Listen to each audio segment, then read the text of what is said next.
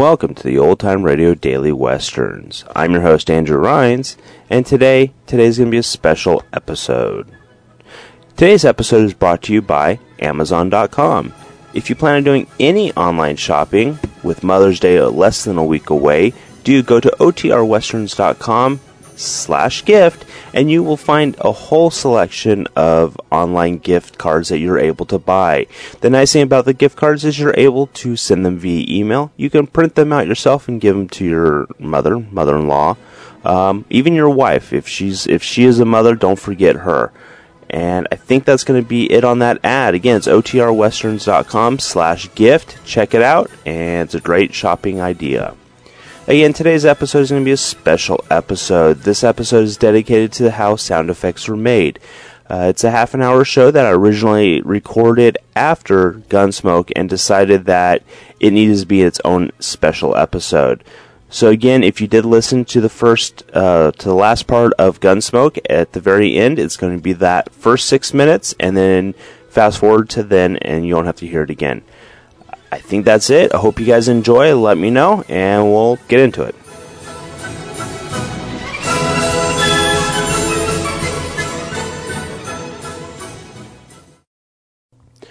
Okay, so let's get into this. Um, I'm going to read a quick story. It's actually funny. I tried finding the episode that these guys are talking about. I don't even know what show is for, so I can't go through all of them. I mean, if it was a popular show, I would have went through every single one of these to find it. Um, but it's it's funny. This is pretty much a scene about ten thousand drunken chickens. So let's get into it.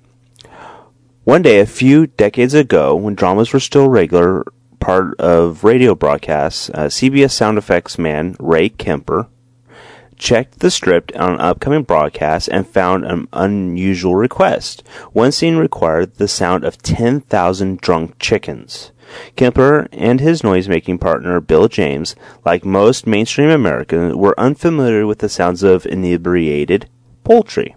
See, and they had another problem. Director William N. Robinson had a reputation for being a little bit difficult to work for and the two men knew he would accept only top quality work. So this is this is going to be pretty much a quote from Kemper. Um, I do believe this was an interview that they done with it. I don't have exactly how they got this, but with the quotations that I've got, so Kemper recalls with Bill Robinson, if the script called for the rattle of onion skin paper, you better damn well have onion skin paper there. He'll jump all over you if you didn't. He wanted sound effects exactly right. So, what do you do? Kemper uh, continues. We found a couple of sound effect recording of hundreds and hundreds of chick- of clucking chickens. I guess they had. They also had the option of using recording tape. They didn't. Little backstory. Uh, when they did sound effects, they generally recorded live to tape, uh, which means that as they recorded, um, the actual show, they would do the sound effects live. So they had a script. In the script, it would tell them, okay, uh, we have to, we need ten thousand drunken chickens, uh, things like that. Wind, uh, walking, things you know, just different sound effects like that. They would need. Uh, so as technology grew, they were actually able to use uh, tape recordings, so they didn't have to make the same sounds. So, example, you know, hundreds of clucking chickens, you can't bring those into a studio to do a recording. There's just no way. So you were able to use recordings of hundreds and hundreds of clucking chickens, you know, and you didn't have to record live inside of a, a hen house. You were able to actually, you know, previously go out, record. Quick side note, I just, just popped in my head. Anybody who's a big Star Wars fan, the guns firing was actually a microphone put up against um, the giant radio towers. You know, they have those guide wires on them, the, the steel guide wires. It, it was on that, and then they hit it with a hammer, and it made that twanging sound. Remarkable. Anyways, we'll, we'll continue with the story. The two men recorded their records onto tape. So they had, you know, vinyl uh, records. So they went to tape because you can splice tape and, and, play with it and get it to sound like you want it to do. Uh, then made a separate tape of the two of the men, uh, which would be Kempler and his partner Bill James, uh, alternatively clucking and hiccuping, so they were going back and forth. Um, Kempler explains, then we uh, speeded our little hiccups and clucks up a bit, and we overdubbed uh, that into tapes of a, of hundreds of thousands, see, hundreds and hundreds of clucking chickens. So, little explanation. So, when they talk about overdubbed, they they kind of impeded themselves in, similar to the way you know I had the background music going in it's much easier now. I just drag a file in and it has it playing in the background. I do that after the fact. I don't record with that sound. I think it would actually distract me even more than I get reading. Um, so they would overdub. So they would record pretty much play the two on top of each other. So you would hear the clucks and the and the hiccups and then mix them in together. There's still a problem of contending with Bill Robinson, okay, or, or William Robinson, Bill being the nickname. So Bill uh, told Kemper you know, he's not going to believe this. Kempler told, replied, I've got an idea. Kempler continued, We took the tape and went to the recording studio. We said to the engineer, transfer this to a 12 inch disc. He did. Then he gave us a very official CBS logo. I took that label and imprinted on it 10,000 drunk chickens. Then I glued it onto the record. So now he's got an official label on top of a 12 inch disc, more likely vinyl disc. It was able to press it, glued it on there. Now you've got a picture of what it looks like. During the rehearsal, Kemper manned the sound uh, effects turntables. So, you know, I, I don't have a picture, but I can just imagine, you know, a series of turntables. That way you didn't have to keep flipping records. You had it ready. You knew what you were going to do. You had the script, you know, weeks, days ahead of time. When it came time for the unusual sound effects, they got the expected response from director Robinson. Kemper said he wanted to embarrass me, so he hit the talkback so the whole world could hear. So talkback is you've seen movies where you know they, they push a button, they're in their they're in the director's booth, and you know they push the button and they're like you know Ray, that's not ten thousand drunken chickens. Kemper uh, continues. I didn't say a word. I took the record off the turntable, walked over to the director's booth, and stuck the record up against the glass. The point was clear. He didn't say another word the whole show, Kemper reported. Uh, years later, Kemper and Ro- uh, told Robinson the story. Robinson said, I remember that. I knew I had been had, but I didn't know how, so I decided to keep quiet. Okay, so that's a short little bit there. That's hilarious. You know, he had an, you know, a record that said, look, this is 10,000 drunken chickens. It looked official. You know, so to me, that's just hilarious. You can kind of see the process. Let's go into a little bit behind uh, Kemper. Okay. Pretty much in the beginning, after doing some uh, work as a stage actor in little theater productions, Kempler went to work in 1942 in the mailroom at KHJ, the mutual outlet in Los Angeles. Two weeks later, he won an audition for an announcer's position at the station. Kempler states, They put me on the night shift because I was so bad. He didn't stay long.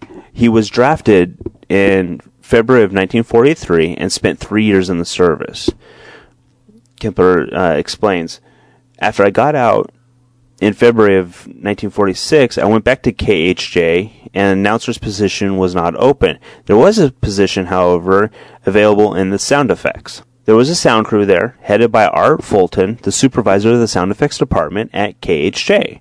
Tommy Hanley and Bill James had already been there when I came back from the war. I learned a lot from them. His other mentors slash co-workers included Art Severance, Norm Smith, Bob Tunbell, who later became the producer, director, writer of network radio.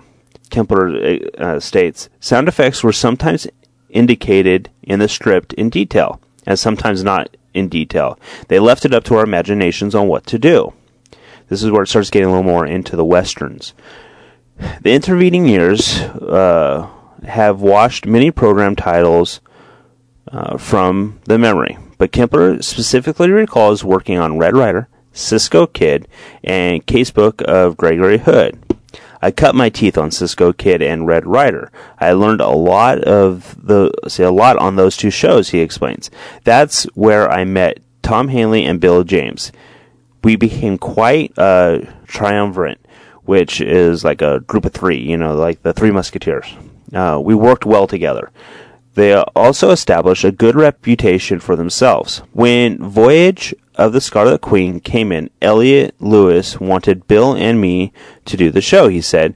It could just as e- easily been Tom, uh, Tommy chosen, but he was doing something else. Often the Scarlet Queen script for the show called for such complicated sound effects that Tom Hanley was hired as a third man on some shows if he was available. Kempler reflects Elliot was marvelous, marvelous talent. He was a brilliant person, a superb actor, and fine director. I have nothing but the greatest respect for him. I want the most realistic sounds you can give us, uh, he said, Lewis told him. Yeah, so Lewis had told him, you know, that he wants the most realis- realistic sounds, which makes sense because you know, you've you've got to sell it. With TV, you get a visual. You know, with books, it's the same way. You have to you have to tell what's going on. You have to have the person actually experience that. Okay, so Kempler continues. He very seldom made suggestions to us. He liked our work so well he did something that was unheard of those days. He gave Bill and me fee by writing in a little line occasion for us and giving us an actor's check.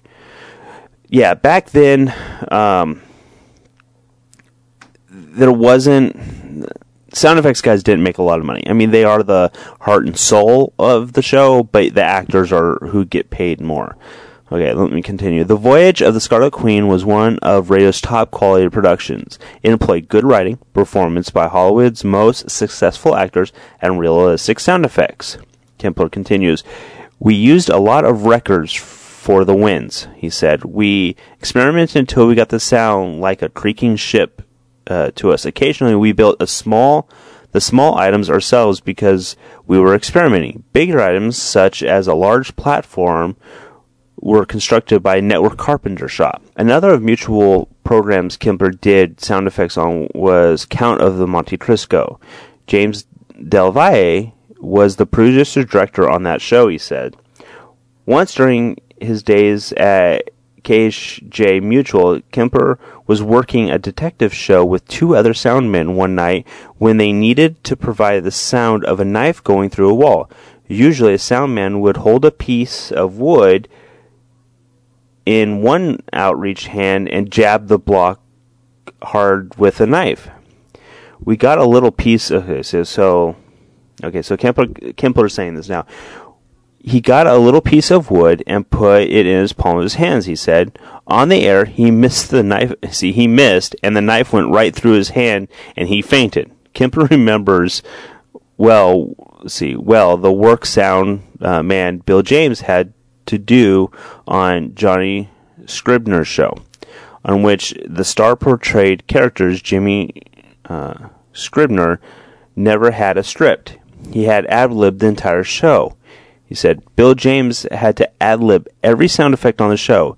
He just bought see, he just brought a bunch a bunch of stuff and told Scribner what he had. He brought up a door, see, and a footstep board he continue. Now, footstep board, to, for some of you guys who may not know, it is a small platform because remember when you're doing sound effects you don't need a giant platform. You don't need you know something the size of a human. You just need something the size for the sound to sound like a human. Okay let's continue. If jimmy wanted something specific he'd say bring a train whistle. But Bill was hanging out there trying to figure out where he was going and what was going to happen next. I worked, see, it worked out very well. Steve Allen and Wendell Gnome's Smile Time was another radio ad lib show, and Bill James was also the sound man for that program. Okay, so let's get back into Cisco Kid. Cisco Kid writer Bill Gordon, too, provided many last minute surprises for cast and crew. Bill couldn't write unless he was under pressure. He had a heck of a time trying to get it to the typewriter and making it himself, he said. You have no idea how many times we went on the air live with a Cisco kid and Bill while we were doing the first act and typing on a stencil the second act and running off a mimeograph, um, which is like a copy. Then he would run it with the last pages uh, as we were going. Sweat was running down Jack Mather and Harry Lang's foreheads, but they never missed a show, he added. Now, um, let me pause that real quick. A lot of you guys say, I don't like the Cisco kid.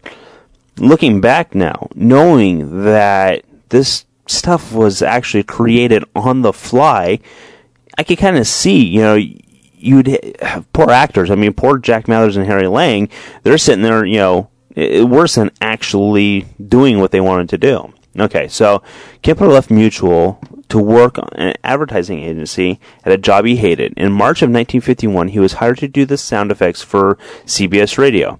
He encouraged his superiors to hire Tom Hanley. Later that same year, a few months later, they influenced CBS's decision to hire Bill James. The crew's back together. You know, that's one thing. If you've got one person who, or two people you've worked with, you've you want to get them. You know what they can do. You can read them before they even do it. So they were the three amigos, pretty much. After his move to CBS, one of Kempler's best remembered assignments was working on sound effects of Gunsmoke. There was a lot of fear on upper floor about doing a show of realism. They were afraid of it, and Norm Macdonald and uh, John Meston insisted on this being realistic. They they wanted this real. This is going to be a realistic show, guys," said Macdonald uh, as he told the soundman. Let's do it right. We will take all the time necessary for sound effects.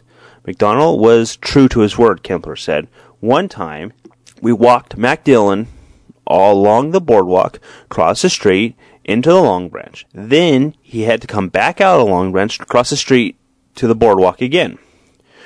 Ray, when you come back across the street, can you cut down the time to seven steps? Macdonald asked him. Kempler took his headset off and walked up to the director. Norm, he replied, it took 23 steps to get across there. I'm going to take him 23 steps. It's going to take him 23 steps to get back. Macdonald laughed.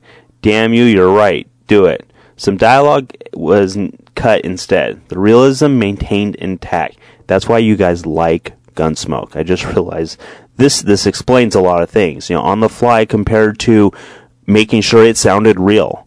See, McDonald's mandate for realism was taken so seriously that soundmen Kempler, Hanley, and James even used different sound uh, for the various drinks poured in the Long Branch.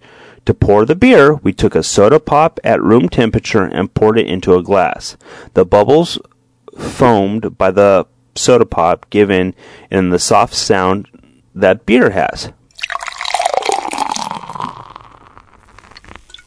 But for whiskey, we use plain water. It had a harder sound, he said.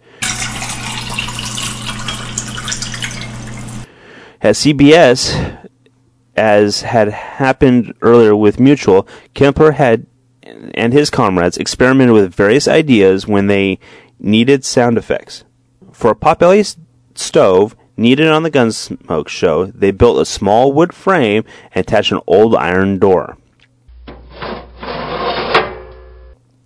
We used a lot of imagination, Kempler explains. A lot of times he tried many, many things before we found the right sound. One of the many experiments provided the sound of horse's saddle being mounted. They bound together cut up sections of old microphone cable. When the sound was needed, Salmon simply twisted the cable pieces near the microphone, which gives it that leathery sound. And once a rider had mounted his horse, it was time for Hanley, James, and Kempler to grab the coconut shells so the horses could gallop off. Coconut shells? Really? Okay. Um, we each had our own set of coconut shells that fit our hands just right, Kemper revealed. Tommy had a much smaller hands than I, so I used so so he used smaller coconut shells. We drilled holes on the side about half an inch from each hollowed half of coconut shells and attached leather straps loosely on each side so it went over the top of the coconut shell. We see we could slip our fingers um, under that quickly, he added. A wooden box filled with dirt provided the necessary ingredients for the sound of horses racing to the rescue. But careful soundmen like Kempler and his colleagues came prepared with a variety of services. The quote unquote hoof box was about 18 inch square, about 4 inches deep. It was filled with a mixture of dirt, sand, and very fine gravel, Kempler said just before airtime, we'd sprinkle see we'd sprinkle it down with a little bit of water. It would give us a nice clean dirt sound. I'm going to interject real quick. That's amazing. I mean, nowadays you have a horse actually riding, but for back then, you know, it almost makes me want to build my own hoof box. If a strip called for a horse to travel from dirt from a dirt road to a wooden bridge, the edge of the hoof box provided a perfect sound for the occasion. Okay, so that was a five and one. Anyways, if we wanted to move to cement like Straight Arrow used to do on Fury in the Cave, we'd have a little slab of cement off to the side. It echoes and it sounds real big, he said. A 4 foot long, 18 inch wide board supplied the realistic sound of the boardwalk on radio westerns. We used a 1 inch thick piece of marine plywood and around the edge of the bottom, let's see, around the edge of the bottom side, about two see about a two inch strip of wood that would have carpeted so it wouldn't rattle around. Kind of cool. It kind of insulated it. On Gunsmoke, there was one basic door used for most of for most home and marshal office door sounds. The only different sounds that we got from different offices or different places was the way we opened the door. Kemper revealed, we would handle it in different ways. Snap it open, or give it a little extra rattle, or something like that. It made it sound like a different door, but not too much. A smaller frame set of bat winged bat winged. Ooh, I've never heard of bat winged. Maybe that's hinged. Bat hinged doors. I think it's supposed to be hinged. Typo. Like I said, I'm just reading this. Um, bat winch doors was used every time that someone entered or left the long branch. We'd hold one door and snap the other one back and forth. It gave us a little rush of air, and it sounded exactly like a big bat winch door being opened, he said. Likewise, a miniature jail door was employed anytime Matt or Chester escorted a law escorted an outlaw to Dodge City's jail. Rusty hinges helped add the effect, too. My favorite producer and directors were Elliot Lewis and Norm Macdonald. Tony Ellis and Jamie Del Valle, Kemper said. Um, until people like Elliot Lewis and Tony Ellis, who, uh, and see, and Jamie Del Valle, and particularly Norm, really took over and pointed the major direction of the industry. Sound was kind of a bastard child's see, was kind of bastard childs. That was true or not of drama, but of comedy. The far seeing people realized there was a great value there and others were missing, he observed.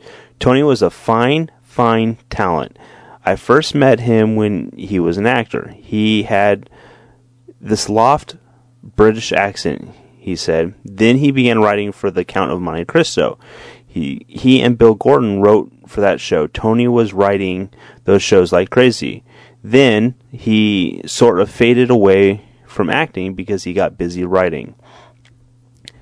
He credits Elliott Lewis, uh, Lewis's 1947 production of Voyage of Scarlet Queen, as being the era of true understanding of the importance of sound. Elliott was very cognizant of that necessity and that needed need for authentic sound. He said later he encountered Ellis at CBS were later associated with suspense, romance, and escape. He was a fine writer and director, Kempler noted. Kempler and several other CBS sound effect artists occasionally wrote radio strips. About 10 Have Gun Will Travel strips were penned by Kemper. He wrote an episode of The Count of Monte Cristo, and he still worked at Mutual. Jamie Del Valle, or it's Jaime, yeah, Jaime, Jaime Del Valle probably is how it is. It looks like Jamie. Uh, bought his strip. That was the first strip that I wrote. He said, I was 23 at the time and I was thrilled out of my skull. Soundman Ross Murray wrote several suspense, on stage, and escape radio plays, and Tom Hanley also wrote for some of the popular CBS dramas. Tommy wrote quite a few of Gunsmoke's for both radio and television, he recalled. He was quite an excellent writer. He wrote a few suspense stories also and received a national award for Best Drama of the Year for a suspense he wrote. That story starred Bill Conrad, or William Conrad. Kemper credits the work of the radio engineers of part see for part of the success of the radio sound effects team. It was important to have a good mixer, a good audio engineer who worked in concert with us, he said. At CBS, Bob Chadwick was the engineer. He was an excellent mixer, very conscientious, and he always worked in concert with us, he said. Looking back, work he and his colleagues did, Kempler now views their efforts as in artistic terms. We were telling a story and painting a picture. Sound effects were see sound effects was what painted the picture. The voices and the actors held the drama. That in concert with the sound effects painted the portrait. So this this was all based uh, with um, in an interview in 1991. So that's it. This was a special. Um, an extra special because I'm pushing 30 minutes. So if you like this kind of material and you guys think that um, we should do some sort of we or I should do some sort of special. And I can do things like this. I can do the videos. You know it just depends on what it is. Uh, finding this type of stuff out is just beautiful. Uh, like I said I'm going to put a link in the show notes uh, to the site. Um, but I definitely definitely uh, like this type of thing. Okay, so I'm looking at this, uh, and this is what I really would love to do. I would love to get a tape of this. It says that there's a tape, and it looks like it costs probably about ten bucks, give or take. It looks like it's an hour long. I would love to get this tape. Uh, if you guys want to make a donation to otrwesterns.com, uh, on the right hand side, there's a donation button. I can guarantee you I will get this tape if they're still selling it, because obviously I have to put that. Um, if I have to, I'll call them. This website's old. You know, who knows if the person's still alive, but I will do my best to get this cassette tape and I will, um, I will get this and I will play this and this will be a special episode, uh, for sure. Cause it looks like it, there's two 60 minute tapes. And heck, they may be double sided, so it may be even longer. And it's this whole thing with Ray Kempler. It's actually Ray Kempler's voice, uh, from what I'm reading. They, they recorded it. So what I just read was a portion of the interview. I read it in a half an hour. I would love to hear the real thing. So if you guys want to, um, again, make a donation to otrwesterns.com. I will go ahead and get this for you. Um, I'm also working at trying to get uh, Straight Arrow and a couple other things. Uh, there's a lot of things I want to do, and again, you know, having the Amazon affiliate is great. Um, that helps me, but I only get a very small commission off of what you guys purchase. Um, example, like today, I have. Let me let me quickly. Uh, rundown. I do have uh, an ad I want to read, but it, again, it requires your guys' participation. Um, I've been working at trying to get Amazon, Amazon at Audible as a sponsor, which is really owned by Amazon. But, anyways, so I've been trying to to do this, and, and if you've never heard audiobooks before, I want you to go to otrwesterns.com forward slash uh, audible, and you will that's A U D I B L E, by the way. You guys will find uh, that this is probably the most interesting thing in the world. You can download any book, any book. It doesn't have to be a western. Um, I like police uh, dramas actually. There's a couple of them that I listen to, uh, and I can actually do these uh, ads. You know, let me know. You guys talk to me. This is a special episode. You guys downloaded it. Let me know what you think. Um, but I do, I do want you guys to go to otrwesterns.com forward slash audible, A U D I B. You know what? Go to otrwesterns.com forward slash book to go ahead and check this out. Guess what? I can spell book better than I can pronounce audible. But, and you can get a two week free trial by doing that.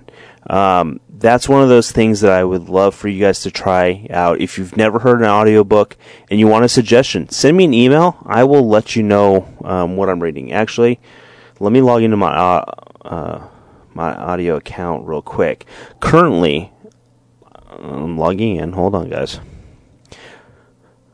I have hundreds of books. The current book that I'm reading is by uh, Michael Connelly, and the title is The Black Arrow. Um, it's a funny book. It's a police drama. So if you really like the, this is kind of real life, um, real life but fake. It's a there's a murder, and he's got to go ahead and find out what happens. I'm gonna throw a quick clip in so you guys can hear it. Detective Bosch. Lewis took over then in a modulated, calm tone. We would like to ask you questions regarding the investigation of the death of William Meadows. Will you tell us of any past association with or knowledge you had of the decedent? I refuse to answer any questions without an attorney present, Bosch said. I cite my right to representation under California's Policeman's Bill of Rights. Detective Bosch, the Department Administration does not recognize that aspect of the Policeman's Bill of Rights. You are commanded to answer these questions and if you do not, you will be subject to suspension and possible dismissal. You can you loosen these handcuffs, please? Bosch said. What? Lewis cried out, losing his calm, confident tone. Clark stood up and went to the tape recorder and bent over it. Detective Bosch is not handcuffed, and there are two witnesses here who can attest to that fact, he said. Just the two that cuffed me, Bosch said, and beat me. This is a direct violation of my civil rights. I request that a union rep and my attorney be present before we continue. Clark rewound the tape and turned the recorder off. His face was almost purple with anger as he carried it back to his partner's briefcase. It was a few moments before words came to either one of them. Clark said, It's going to be a pleasure to do you, Bosch. We'll have the suspension papers on the chief's desk by the end of the day. You'll be assigned to a desk at Internal Affairs where we can keep an eye on you.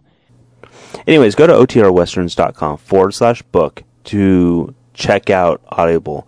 It is one of the best things that I do. You guys, um, if you guys run out of podcasts like I do, you know, you work 10 hours a day, you're in the car for a couple hours driving back and forth to work, definitely this is something to listen to. I actually read, and I call it reading, more books than I could actually sit down and read with my eyes because I'm working. I can, I, you know, I work with my hands all day long. I'm, you know, it, it kind of fades in the background, but I always know where I'm at. I'm always, I'm laughing. Uh, I was listening to it Friday and I was, I had tears coming out of my eyes. It's not a comedy, but it's just, it's funny because it's, it's so real and so true it's exactly like old time radio, except it doesn't have the sound effects. It's all done by books. Some of them do have sound effects, but again, you know, okay, so this is a long episode. Let me just cut it real short, real quick. Again, if you guys would love um, to hear the full audio thing, go to otrwesterns.com. On the right hand side, there's a donation. It's just $10. Um, I, I know that doesn't seem like much, but that's what I need. Uh, you know, I need to get this from these guys. I'm gonna send. I'm gonna try to find out where they're at. I have their address, but I want to shoot them an email, um, and, and make sure that I know that they're still around. But please, you know, I need your guys' help to get this. And if you liked hearing the story and you want to hear more of it, you know, and you have the ten dollars, you know, even if you don't have ten, you know, if I get 10 people sending me a dollar. I mean, that's, that's all I'm asking, you know, it, it, just, you know, and then I'll let you guys know by next week, um, what's going on. So again, thanks for listening. This was a special inv- interview, um, transcribed somewhat, you know, from Ray Kemper. So let's go ahead and end this. And let me give you my contact information otrwesterns.com. Send me an email, podcast at otrwesterns.com. Call, leave me a voicemail, 707 98 OTRDW. Again, that's 707 986 8739. Again, thanks for listening. I hope I wasn't too bad. And I, I, I did go back and clean up some of my stuff, but I didn't lose anything in the translation. Just my stuttering, just my reading um, things like that. I'm, I'm not used to reading that long out loud, I didn't like doing it as a kid, and I don't like doing it as an adult, but it's it's something that I do love. Um, knowing how they do these sound effects is just beautiful. So, again, this was a special episode of Old Time Radio Westerns, and hope you guys enjoy. Again, thanks for listening.